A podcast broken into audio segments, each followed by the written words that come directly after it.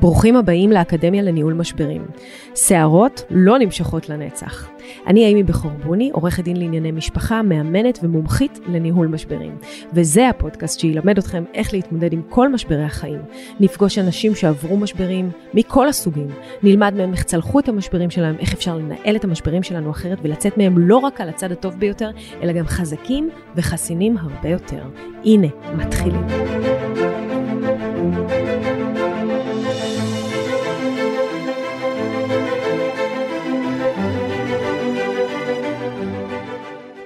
היום אנחנו אה, נארח בפודקאסט אה, האקדמיה לניהול משברים את רותם נוי בירנבאום. רותם נוי היא בעלת קליניקה לטיפול בהפרעות קשב וריכוז בקרב ילדים ונוער, אה, אבל לא רק, היא כל כך הרבה דברים אה, אחרים.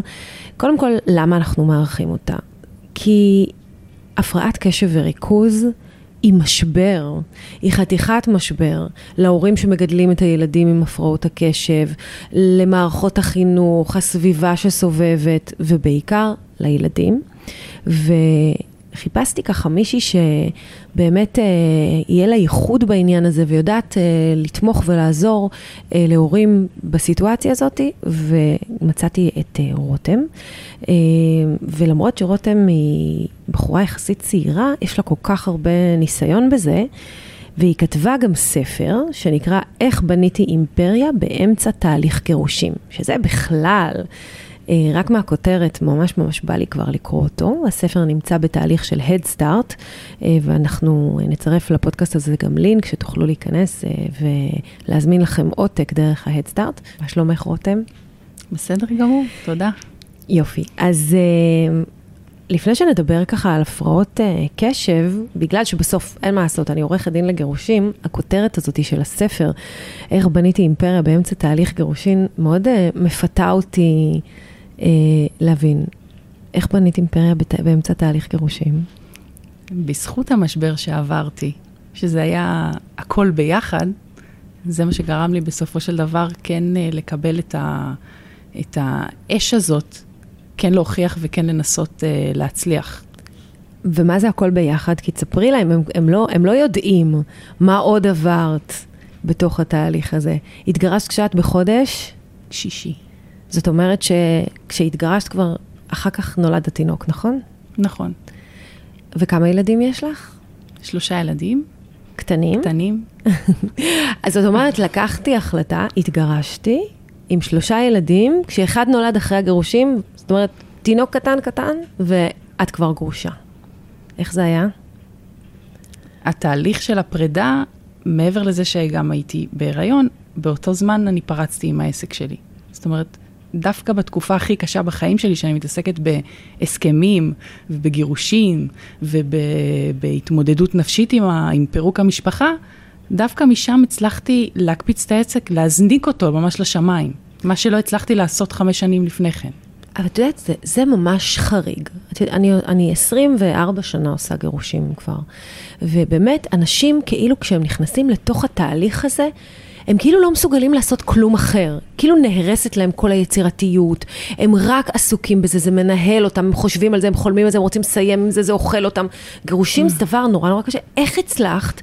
לייצר אנרגיה למקום אחר? אני באמת שואלת את זה. אז קודם כל אני בן אדם, ויש פרק בספר שנקרא ספטמבר השחור, ששם בעצם אה, גיליתי גם על ההיריון. והייתי גם מאוד עייפה וכאובה והקרות. הורמונלית? כן. ברור. כל התופעות לוואי אה, של תחילת הריון. אה, אז באמת בחודש הזה לא יצאתי מהמיטה, ולא סגרתי שום עסקה, ולא נכנס לי שקל לחשבון בנק. וגם אם קבעתי שיחה עם uh, לקוחה פוטנציאלית או לקוח פוטנציאלי, לא הצלחתי להביע את עצמי, לא הצלחתי, פשוט לא היה לי את הביטחון הפנימי בעצמי בכלל, בגלל כל מה שעברתי, בגלל שזה היה כל כך טרי. אבל אני זוכרת שאמרתי לעצמי, עוד בעודי במיטה, אומרת לעצמי, בראשון לאוקטובר את קמה על הרגליים ואת עושה הכל כדי להצליח בעסק הזה. זאת אומרת, קבעת לעצמך יעד. כן. כי בלי מטרות ללא יעד, אה, סופם להישאר אה, חלומות. נכון מאוד. וואו, זה משפט מקסים. מטרות ללא יעד, סופם להישאר חלומות. אז אמרת, אני בראשון לאוקטובר קמה מהמיטה הזאת, לא משנה מה. נכון, וזה היה? כן. אני פשוט- דיברתי עם המנטור שלי, המנטור העסקי שליווה אותי עוד ב- בתחילת הדרך כשהקמתי את העסק. והוא אמר לי, שומעים, הלקוח מריח אותך, הלקוח מבין מה, מהטון שלך ש, שאת לא מאמינה בעצמך, אז למה שהוא ירצה לסגור איתך?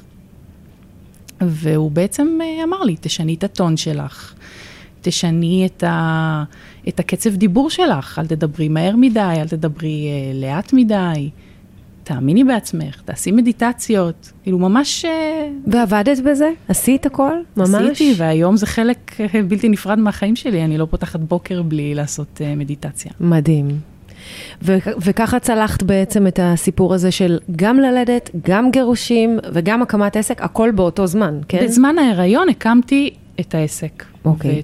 והתחלתי, התחלתי, זה התחיל מסרטונים שהעליתי, שהעליתי, סרטונים של עצמי שהעליתי כל יום. מה סיפרת בסרטונים סרטונים? שנתנו ערך, סרטונים קצרים, על הפרעות סרטונים קשב? של טיק טוק, בהקשר של הפרעת קשב, מצחיקים, משעשעים, שאני מחייכת בהם, שאני צוחקת בהם, אבל בפנים אני כאילו בבור שחור.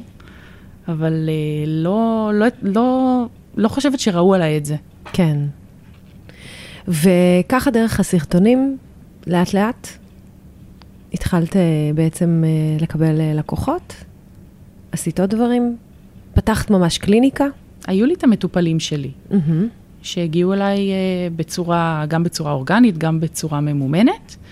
אה, אבל כל העניין של הסרטונים הקטנים האלה זה ליצור מין אה, קהילה, שגם אם היא לא סוגרת איתך היום את תהליך ל, לילד, אז היא, את בעצם מוכרת את עצמך, את לא מוכרת את, ה, את, התעודות, את התעודות שלך ואת התארים שלך, את מוכרת את עצמך. אז הבן אדם, בסופו של דבר נדלק עלייך. נכון. מתחבר אלייך, את- לאישיות שלך. את בעצם הביזנס, בסוף. נכון. כי בסוף זה טיפול, ומי שבא לטיפול מגיע אלייך, נכון? נכון. אז, אז העסק, העסק הזה שאת מדברת עליו, האימפריה, זה בעצם הקליניקה שלך לטיפול בהפרעות קשב וריכוז בילדים אה, ונוער, נכון? נכון. תראי, הפרעת קשב, לפי מה שאני רואה פה, אה, כשמגיעים אליי זוגות אה, להתגרש, ואנחנו היום כמעט כל תיק מתחילים באיזשהו אבחון. למה? כי ילדים, כחלק מהליכי הגירושים, נוצרת אצלהם רגרסיה, ואז מתחילים מוסדות החינוך לדרוש, תאבחנו את הילד, אולי יש לו הפרעת לימודים, אולי הוא דיסלקטי, אולי יש לו הפרעת קשב. אנחנו קצת אה, רואים מה שנקרא אובר אבחון, אבחון יתר, ממש כל הילדים היום מאובחנים. וכאילו איכשהו, איך שאתה מאבחן ילד, אז אתה מוצא אצלו משהו. ואצלי אני קצת אה, הרגשתי אה, קושי עם האירוע הזה, ישר אמרתי, די, מאבחנים יותר מדי, איך אצלי לא היה הפרעות קשב? ואז הפרעת קשב פגשה אותי אה, ברמה האישית. מישהו מבין בני המשפחה שלי אה, גילה ש... גיליתי שיש אה, ליל- לילד שלו הפרעת קשב, ופתאום ראיתי משבר, משבר קשה. גם אצל ההורים, גם אצל הילד, גם סביבתית. כאילו, פתאום הבנתי שהפרעת קשב היא גם משבר, ואני רוצה לשאול אותך, הרי את פוגשת את הילדים, אבל לפני זה את פוגשת את ההורים, נכון? ההורים מביאים את הילדים. אה, איך, איך ההורים חווים את זה? ההורים הם במשבר מטורף.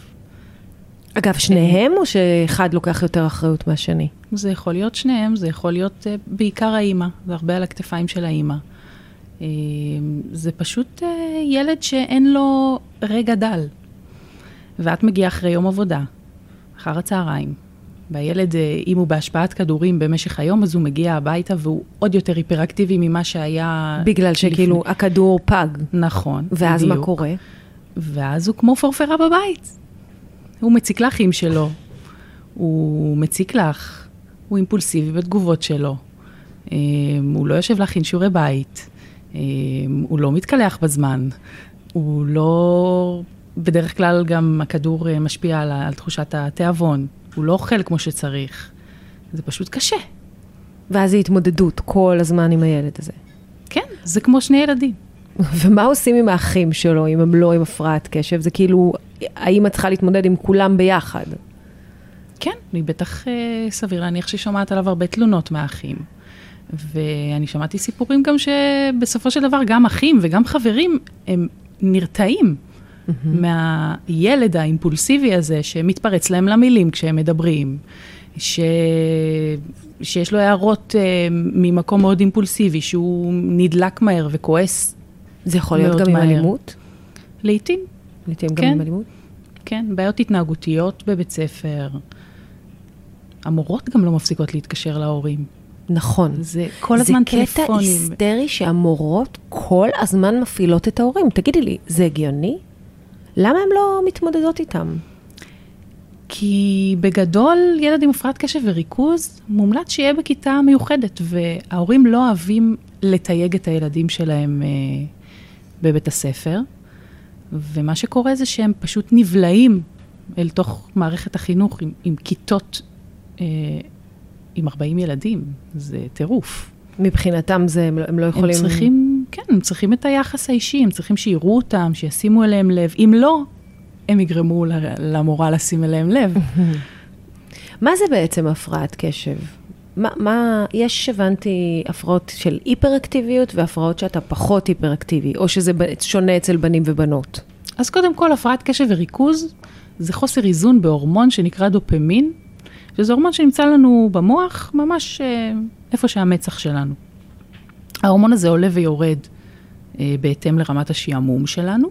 הוא לא אחראי רק על אה, ריכוז וקשב, הוא אחראי גם על תחושת מסוגלות ועל עוד הרבה דברים אחרים, אבל בואו נתמקד ב, ב, בריכוז. ברגע שמשתעממים, ההורמון יורד. זה כל בן אדם. זאת okay. אומרת, אוקיי. אה, בן אדם גם בלי הפרעת קשב וריכוז, הדופמין עולה כשהוא מתעניין במשהו ויורד כשהוא משתעמם ממשהו. אבל החוסר איזון אצל ילדים עם הפרעת קשב וריכוז, אה, ברגע שהם משתעממו, ההורמון ירד עד אה, רמה שהם כבר לא יוכלו אפילו להקשיב למה שהמורה אומרת. אם הוא משעמם, אם הוא משתעמם, אז ההורמון יורד לרמה שאין לו סיכוי להיכנס לקשב. ואת מי מעניין מה שהמורה אומרת? הרי אנחנו עוברים בית ספר שלם, לא, לא מעניין אותנו בכלל. אז כי... מה הסיכוי שהם יהיו בקשב? כי כשאין הפרעת קשב וריכוז ואתה משתעמם, כן. הגיוני שתשתעמם בשיעור מסוים. נכון. אבל אתה נמצא עדיין ב... ב...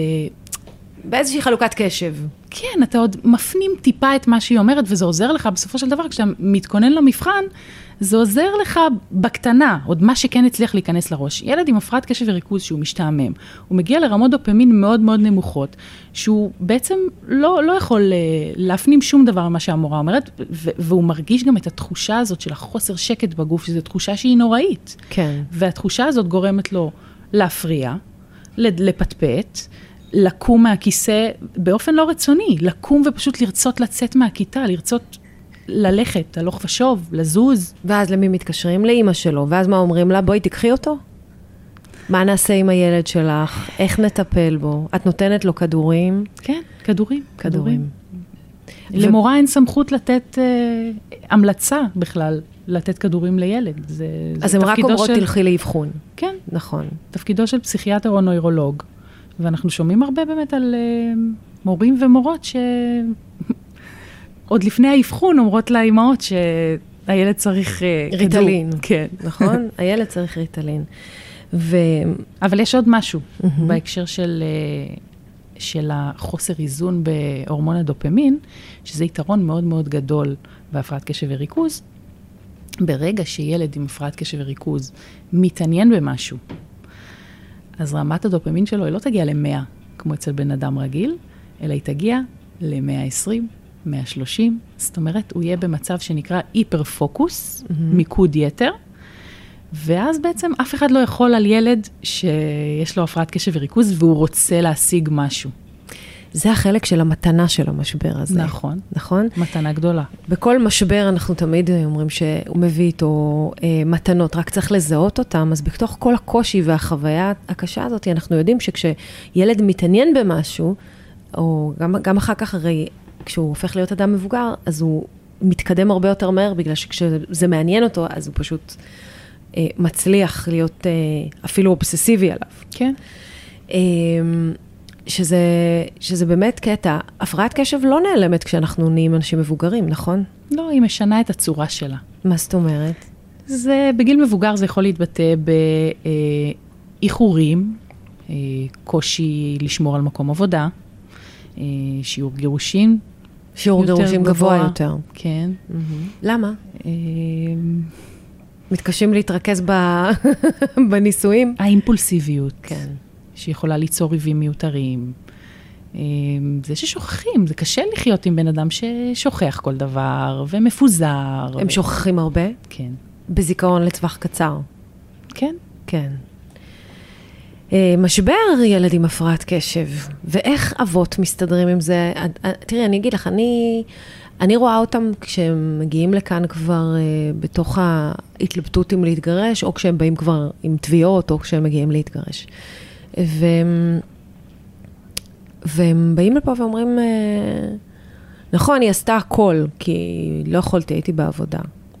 ואז יש איזו תחושה כזאת שהצד השני מרגיש שהוא אה, שולט בילדים, יכול הכל, ואז הילדים הם רק שלו. כי בעצם את הטיפול האינטנסיבי היומיומי הזה, כדי לטפל בהפרעת קשב, צריך מישהו בבית. זאת אומרת, יש נשים אה, שדי ויתרו על הקריירה שלהם כדי לתת את כל כולם אה, לילדים עם הפרעות קשב, ללכת איתם לטיפולים אחרי צהריים, ולחוגים, ולהעסיק אותם, ולהכין איתם שיעורים. אה, וזה, וזה מייצר פערים, ונוצרים גם קצת גירושים אצל ההורים שלהם, לא רק אצל ילדי הפרעות הקשב. כן, מה שאת אומרת פה זה גם אה, נכון. אני, באחת ההתמחויות שלי, אה, דוקטור איריס אה, ברקוז, שהיא העבירה את, ה, את ההתמחות הזאת, היא אמרה שילדים עם הפרעת קשב וריכוז חייבים שאחד מההורים יעבוד בקרבת הבית, או לא יעבוד בכלל, או יעבוד בחצי משרה. אבל אם שני ההורים הם הייטקיסטים ויש ילד עם הפרעת קשב וריכוז, זה פשוט יהיה לו כל כך קשה לצאת מזה, וזה לא יעזור איזה איש מקצוע, יביאו לו מבחוץ. וגם לא יעזור הכדור? או שהוא יעזור? הכדור הוא פלסטר, מה הוא יעשה אחרי שיסיים בית ספר? סיים בגרות מלאה, ו... מה, מה הוא יעשה? איך הוא יסתדר בצבא? זאת אומרת שאת, יסתדר בעצם, באוניברסיטה? אם אני מבינה נכון, מה שאת אומרת זה שילדים עם הפרעת קשב, אז צריך ללמד אותם כישורי חיים. בוודאי. להתמודד עם הפרעת הקשב שלהם. בוודאי. וזה המשבר, שאחד מההורים צריך בעצם להיות בבית ולהיות אה, פרטנר לאנשי הטיפול כדי ללמד אותם כישורי חיים. נכון. ו- וזה בעצם מה שאת עושה בקליניקה? מה, איך את מטפלת בילדים האלה בעצם? התוכנית שלי בעצם נוגעת בכל תסמיני הפרעת הקשב והריכוז. אה, היא מתחילה בשלב הראשון, קודם כל ב... היא מתחילה בשלב הראשון קודם כל בהעצמה והעלאה של הביטחון העצמי והעלאה בכלל של המוטיבציה לתהליך של שינוי ומוטיבציה ללימודים, כי בדרך כלל מגיעים אל הילדים שהם שבר כלי. בגלל שהם מרגישים כישלון, כי המערכת בכלל לא מתאימה להם לפי מה שאת אומרת. הם מרגישים פגומים. והם נכון. אומרים את זה. הם אומרים את זה. ילד בן 12-13 יושב מולי ואומר לי, מה הוא אומר? אני מרגיש פגום, אני מרגיש שאני מאכזב את כולם, לא משנה מה אני אעשה, אף אחד לא יהיה מרוצה ממני. וזה משפטים שמאוד קשה לשמוע אותם. נכון, בטח אם אתה הורה שמנסה לתת לילד שלך הכל, ובסוף לא משנה מה, הוא הולך לבית ספר והמערכת פשוט לא מתאימה לו, והוא מרגיש פגום. נכון. ו- ואז, אוקיי, אז את מתחילה בהעצמה.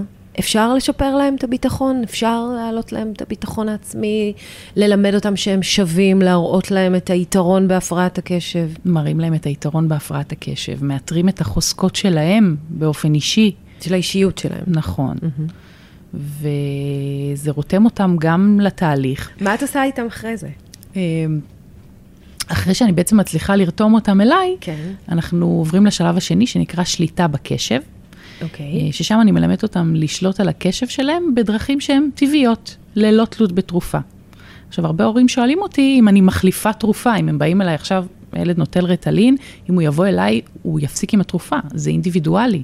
לפעמים זה קורה, ולפעמים לא. לפעמים הילד חייב את התרופה. כי מה שאת עושה, המקום שאת מלמדת ממנו, השליטה הזאת על הקשב, היא למעשה אה, לימוד התנהגותי. וכל מיני דרכים להעלאת הדופמין שדיברנו עליו, בצורה שהיא טבעית. דברים שהוא יכול לעשות תוך כדי שהוא יושב בכיתה. כי גם אה, ילד בהשפעת רטלין יכול לאבד את זה בכיתה. אז הוא מקבל את הכלים האלה, איך בעצם להעלות לעצמו את הדופמין ולשפר לעצמו את הריכוז. תני לנו איזה דוגמה קטנה למשהו כזה. למשל, אה, אם ידעת שאם אה, מתעסקים עם יד שמאל, Mm-hmm. זה יכול להיות עם כל חפץ, זה יכול להיות עם כדור לחץ, זה יכול להיות אפילו עם עט. ברגע שהם מתעסקים עם צד שמאל, Mm-hmm. עם, עם יד שמאל, אז בעצם מפעילים את הצד הימני של המוח, שהוא אחראי על הלמידה שלנו. ובאופן אוטומטי, אם תשחקי עם יד שמאל, אם את רואה שאת מתחילה לאבד את זה בכיתה, ואת uh, מתחילה לשחק קצת עם uh, יד שמאל, את בעצם מפעילה את הצד הימני של המוח, וגורמת לעצמך להתרכז יותר. וואו, מדהים. כן. ממש לא ידעתי את זה. מדהים. אז יש לך מלא טריקים כאלה. כן. איזה יופי. הוא מקבל גם אביזרים שהוא יוכל להיכנס איתם לכיתה. והם משתפים פעולה, הילדים? כן. הם באים ברצון? הם מתים עליי. באמת. אני בטוחה, אי אפשר שלא פשוט. איזה יופי.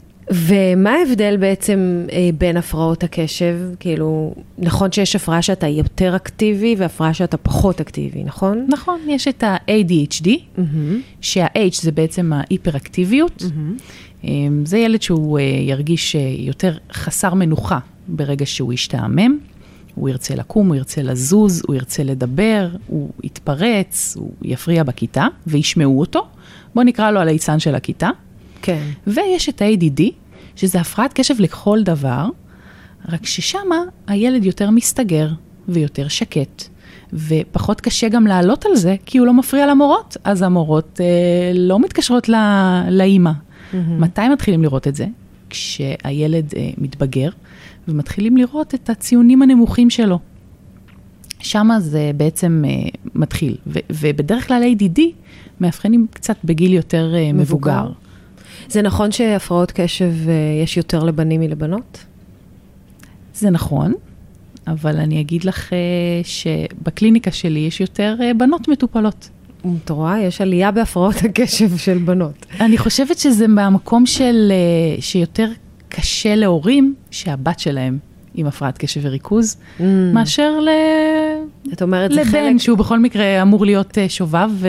וליצן. נכון, זה חלק מלהודות שיש משבר ולילדה יש הפרעת קשב, ואולי צריך לטפל בזה. בדיוק. ואז גם אולי צריך כדור. בכלל, הסוגיה הזאת של כדור, שיצא לי להעלות אה, בפייסבוק פוסט על הפרעת קשב, ומיד אה, נוהל אה, מלחמת עולם בין אלה שתומכים בכדור לבין אלה שמתנגדי הכדור. אבל אה, אני, א', אני תכף אשאל אותך אם את בעד או נגד, אבל אני רק אגיד שככל שנברתי קצת בנושא הזה של הפרעות קשב, הבנתי בעצם שהמערכות, כמו שהן בנויות היום, הן לא מתאימות לילדים עם הפרעות קשב. אז כל עוד המערכת לא משתנה, איזה ברירה יש לילד אם לא לקחת כדור? הוא לא יוכל פשוט לעבור בית ספר. מה, מה את אומרת על העניין הזה של כדור? אני לא חושבת שאני נגד כדורים. יש לי דרכים אחרות שאני יכולה לעזור לילד גם בלי הכדור, אבל יש ילדים שהם פשוט חייבים את הכדורים, ומדובר פה באחוזים מאוד נמוכים. באמת? כן. אחוזים נמוכים של ילדים שזקוקים לכדור? כן, שחייבים את הכדור. שחייבים. זאת אומרת, אפשר, יש, יש לפעמים אנשים מקבלים כדור למרות שהם לא ממש חייבים. נכון. זה מה שאני גם בן מבינה. אדם בלי הפרעת קשב, אם הוא ייקח חצי כדור רטלין, הוא יתרכז מאוד, הרבה סטודנטים עושים את זה, זה היום. נכון, נכון, נכון. מדהים. אמ, אז איך לדעתך אה, אפשר לעזור להורים, דווקא להורים, אמ, אם הם מגלים שלילד שלהם יש הפרעת קשב, איך אנחנו יכולים לעזור להם להתמודד עם המשבר הזה יותר טוב? את יודעת, החלק הכי קשה במשבר בהתחלה הוא, הוא להבין מהו, להפנים אותו, אה, ואז להחליט על איזה, על איזה תוכנית פעולה. מה, מה היית ממליצה להורים שבאמת המורה קראה להם, אמרה להם, אין מה לעשות, הם חייבים אבחון ומגלים שהילד שלהם יש לו ADHD. איך הם צריכים להתמודד עם זה? גם מול הילד וגם מול עצמם. כמה זה נורא. אני חושבת שהם צריכים קודם כל להוציא לעצמם מהראש את עניין הבושה, לא להתבייש בזה ולא להסתיר את זה, כי היום מערכת החינוך יכולה לתת לנו הרבה עזרה, אה, במידה ויש הפרעת קשב וריכוז. אני חושבת שכל הורה, בין אם הילד שלו עם הפרעת קשב ובין אם לא, היה מאוד, אה, צריך להיות מאוד שמח ש... שיש את ההקלות למיניהן. בבית הספר. אפשרי להתמודד עם זה, והם יכולים לעבור בית ספר, והם יכולים לעשות בגרות. בוודאי. אין באמת מניעה. זאת אומרת, אולי, יהיה, אוקיי, יהיה לנו יותר קשה קצת בתקופה הזאת של בית ספר, אבל הם יכולים הכל. יהיה מאוד קשה בתקופה של בית ספר. uh, המטרה היא לא רק לתת את התרופה כפלסטר ולסיים בית ספר, ואז פשוט לשחרר את הילד לחופשי, ש... שיחווה את, את כל הכישלונות ואת כל האכזבות ו... ואת כל, כאדם כל מבוגר. הקושי הזה כאדם מבוגר. אלא לתת לו את הכלים כל עוד הוא ילד. נכון. וזה אפשרי. כן. ואת יודעת, אני לא יודעת אם את יודעת, אבל אני אספר לך שאחוזים גבוהים מבעלי העסקים הפרטיים, ממקימי הסטארט-אפים, הם אנשים עם הפרעות קשב. כי כמו שאמרת, זו סטטיסטיקה אגב אמריקאית אה, ידועה, כי כמו שאמרת, אה, ברגע שמעניין אותם משהו, אז זה הופך להיות כל העולם שלהם, ואז יש איזשהו סוג של אובססיביות כזאת, ואנחנו יודעים כבר שמה שאנחנו בפוקוס עליו תמיד גודל, ואז אם כל הפוקוס, ההיפר פוקוס שלך נמצא על איזושהי הקמת uh, סטארט-אפ עם איזה רעיון שאתה מאוד מאוד מאמין בו, הסיכויים שלך הרבה יותר גבוהים מאדם אחר שיש לו פחות נחישות uh, ופוקוס uh, על המטרה. אז זה בעצם הדברים החיוביים שאנחנו יודעים שיש בהפרעות הקשב האלה. נכון, היה לי לא מזמן פוסט על זה, שבעלי עסקים אה, עם הפרעת קשב, אה, אה, בעלי עסקים מאוד מוצלחים, יודעים גם לקחת את הסיכונים יותר מאנשים רגילים. נכון, הם פחות מפחדים מסיכונים. נכון, הם אוהבים את הסיכונים, להפך, וזה משהו שהוא מאוד uh, קריטי, אם גם... אתה רוצה להצליח בתחום ה... נכון, הם גם טובים במצבי חירום, הם טובים בהתגייסות אה, של משבר, אה, בדיוק, בדיוק מאותם, אה, מאותם סיבות, שהם יודעים לפקס את עצמם ולגייס את עצמם כשמשהו מעניין אותם או שהם צריכים... נכון, לעשות. אני גם חושבת שברגע שהם מנסים ללכת עם העדר ולעבוד בעבודה רגילה, עבודה של שמונה עד חמש מול מחשב, הם מבינים שהם פשוט, אין להם את היכולת לעשות את זה. כן. אז הם באמת חושבים מחוץ לקופסה והם מנסים לבנות לעצמם את הסביבה שתתמוך בהם. מדהים. יש אבל עוד איזה פן להפרעות קשב שאני נתקלתי בו, והייתי שמחה לשאול אותך עליו, וזה סיפור של הפרעות חברתיות. אה, הילדים האלה יש להם יותר אה, קשיי חברות מילדים אחרים, זה נכון? בוודאי, זה גם אחד השלבים אצלי. שלב, אה, שלב אחרון בתהליך אצלי זה מיומנויות חברתיות, וזה מתחיל מפרשנות לא נכונה לסיטואציות. שם הם בעצם צריכים ללמוד טכניקה לפרשנות שתקדם אותם, פרשנות שלא תרחיק אותם מילדים אחרים. למה? מה? איך הם מפרשים? עניין הפרשנויות אצל ילדים עם הפרעת קשב וריכוז הוא בדרך כלל תמיד על הצד השלילי. לצורך העניין, אה, חבר שלי לא ענה לי לטלפון, אז אני ישר אחשוב שהוא מסנן אותי, mm-hmm. וזה יגרום לי להרגיש אם זה רע, וכשהוא יחזור אליי, אז יכול להיות שאני בכלל אה, לא אענה לו ואני אצור ריב מכלום. Mm-hmm. לעומת uh, פרשנות מקדמת, התקשרתי, לא ענו לי, טוב, הוא בטח עסוק, תכף יחזור אליי, וכשהוא חזר אליי, הכל רגיל. וזה קשור להפרעת הקשב? כן, זה גם קשור לדופמין. גם קשור לדופמין. כן. ואז בעצם הילדים האלה מסתובבים עם איזה כעס פנימי כל הזמן?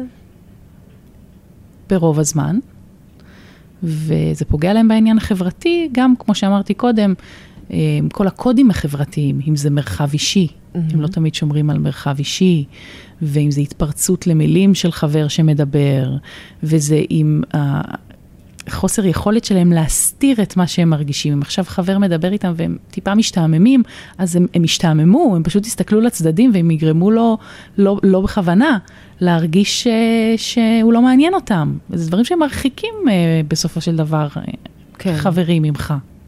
אז הם לומדים אצלי את כל הקודים החברתיים האלה, שהם לא הצליחו לרכוש בצורה טבעית. אבל זה משהו שבהחלט אפשר uh, לרכוש אותו. כמה זה חשוב להבין שלא משנה איזה תרופה אתה לוקח, גם אם היא באמת uh, עוזרת לך להתפקס את הכמה שעות האלה בלימודים, uh, זה לא באמת משנה לך את החיים. בעצם אף תרופה היא לא מרפאה אותנו, אנחנו צריכים לעשות את הריפוי הזה קצת בעצמנו וללמד את הגוף שלנו אה, לצאת מהסיטואציות. נכון, התרופה היא פלסטר לתקופת הבית ספר, היא יכולה להיות פלסטר לתקופת האוניברסיטה. ו... אבל לא, זה, היא לא נותנת שום כלי איך להתמודד עם, ה... עם החיים עצמם. וזה רק טיפול. נכון. ויש אה, הבנה של הורים שהם צריכים אה, לממן גם טיפולים במהלך השנים האלה? זאת אומרת, הם מגויסים לזה? כן. אה, יש את הטיפולים גם במסגרת הקופה, שהם מתחילים בגיל יותר קטן, בהתפתחות הילד, אם זה קלינאי תקשורת, אם זה מרפאה בעיסוק, אם זה טיפול רגשי, זה דברים שהם מאוד עוזרים. האבחון המוקדם הזה, mm-hmm. הוא בעצם uh, גורם לילד פחות לחוות את, ה, את הכישלונות.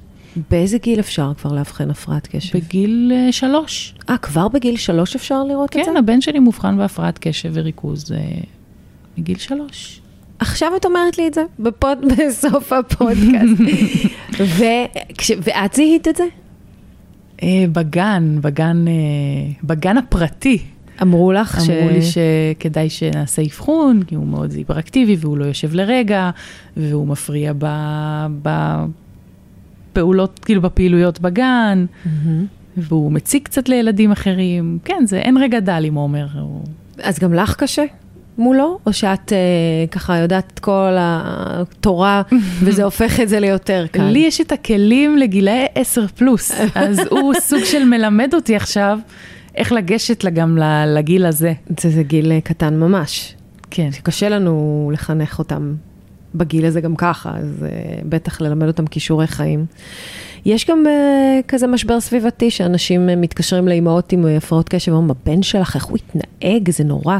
מה, אימהות מהגן, אימהות מהגן עירייה, מתקשרות אליי ישירות ואומרות לי, הוא אה, הרביץ, הוא צבט, הוא מציק כל הזמן, מתלוננים עליו. ומה את אומרת להם? מה אני יכולה להגיד להם? הילד היום בן ארבע.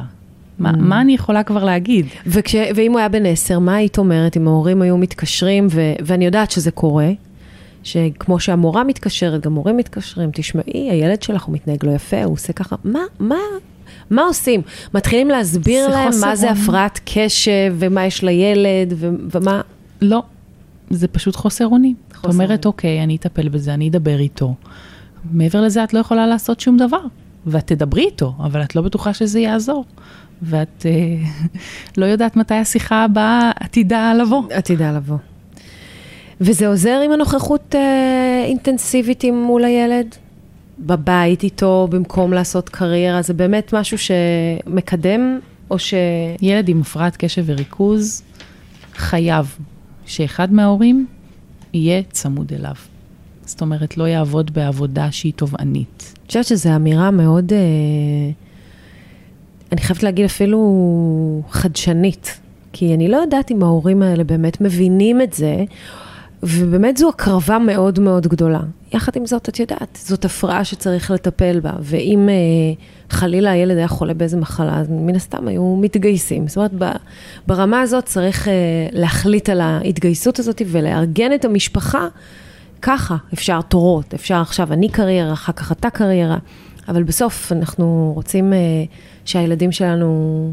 יעברו את זה הכי טוב, אז זאת בעצם הדרך אה, להתמודד עם המשבר הזה, נראה לי שאין מנוס. נכון, וצריך גם הרבה לעטוף ולחזק ילד עם הפרעת קשב וריכוז. זה ילדים שצריכים הרבה אהבה.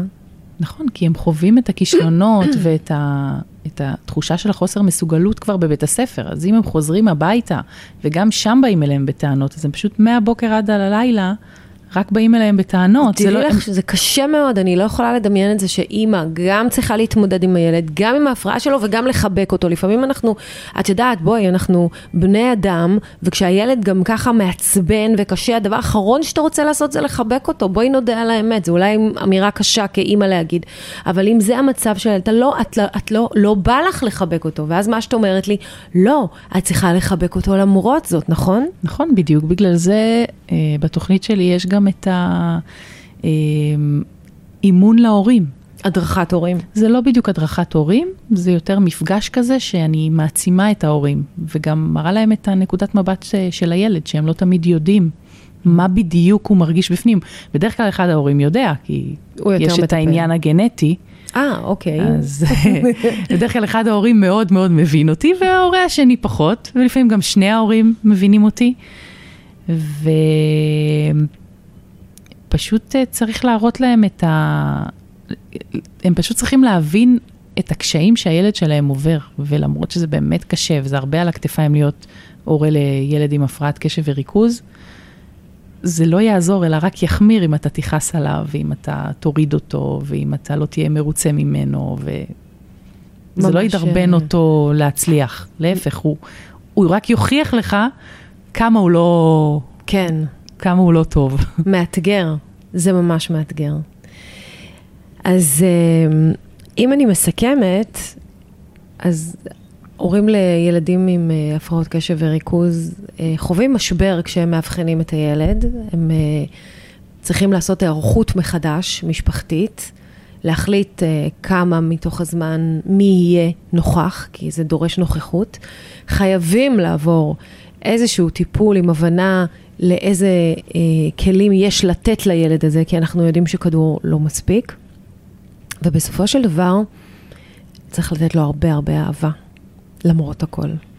וללמד אותו את כל הכישורים, כי אז בסוף המשבר הזה ממתינה מתנה ענקית, אה, כי כל הילדים האלה יש להם יכולת פוקוס מטורפת בדברים שמעניינים אותם, והם יכולים להיות אלה שמשנים לנו את העולם. בסוף אלה שמקימים את הסטארט-אפ, אלה שהולכים על הרעיון שלהם עד הסוף, לוקחים את הסיכונים אה, ומתקדמים הכי רחוק. יחד עם זה, כמו שאמרת, יש...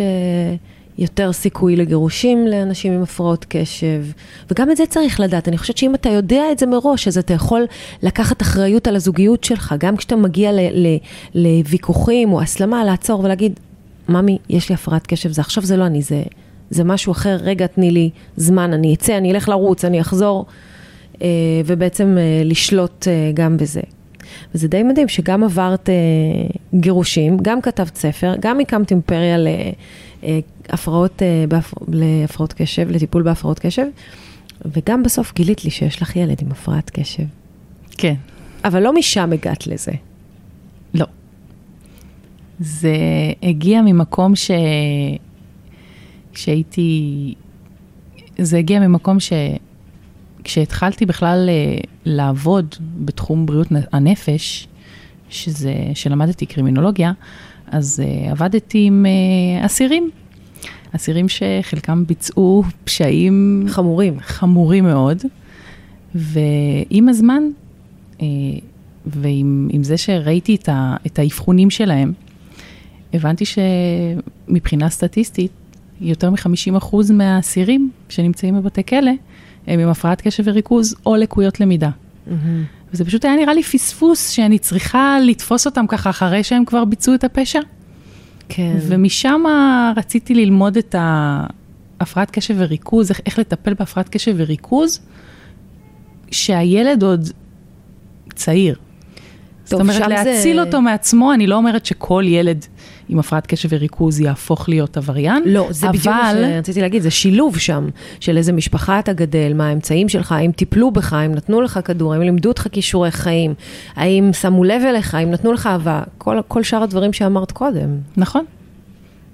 זה בדיוק זה. וזה בא מהמקום הזה. כן. ואז עשיתי את, ה, את ההתמחויות שלי בהפרעת קשב וריכוז, והתחלתי לעבוד עם uh, ילדים ונוער.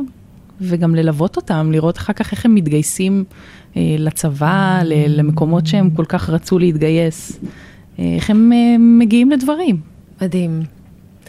טוב, זאת ממש שליחות. אה,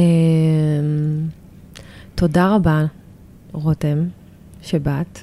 וששיתפת אותנו, ואני ממש מחכה שהספר שלך כבר יצא, כדי שאני אוכל אה, אה, לקרוא אותו, וגם ללמוד מתוכו, גם על איך המשבר אה, עבר וגם על הפרעות קשב. אז בואי רגע לפני שאנחנו מסיימות נדבר על הספר, אמ, שבעצם מעניין אותי אה, לדעת למי, למי הוא מתאים הספר שלך, בסופו של דבר, לדעתך. הספר הזה מתאים גם לנשים וגם לגברים שרוצים לעשות איזשהו שינוי בחיים שלהם, בקריירה שלהם, ומפחדים לעשות את זה. מפחדים להגשים את עצמם. וזה בעיקר. איזה ערך uh, יקבל הקורא מקריאת הספר הזה? קודם כל הוא יקבל מוטיבציה. או. כי אם אני הצלחתי להקים את האימפריה שלי כשהייתי בתהליך גירושים, כשהייתי בהיריון, בתקופה הכי שחורה בחיים שלי הצלחתי בסוף לבנות משהו, אז כל אחד יכול. והדבר השני, כלים פרקטיים להקמה של uh, עסק. ממש איך מקימים עסק. נכון. מדהים. מדהים, ממש מדהים. מהמם, אני ממש מחכה לספר הזה, וכמו שאמרתי, יהיה פה לינק ל-Head Start שלך, ואפשר יהיה להזמין עותק. ותודה רבה רבה, רותם נוי בירנבאום, שבאת אלינו לפודקאסט. תודה רבה. והיה תענוג, ואני מקווה מאוד שנתנו ערך ועזרנו לכל מי שמתמודד עם הפרעת קשב, הורים וילדים. הלוואי. ביי מותק.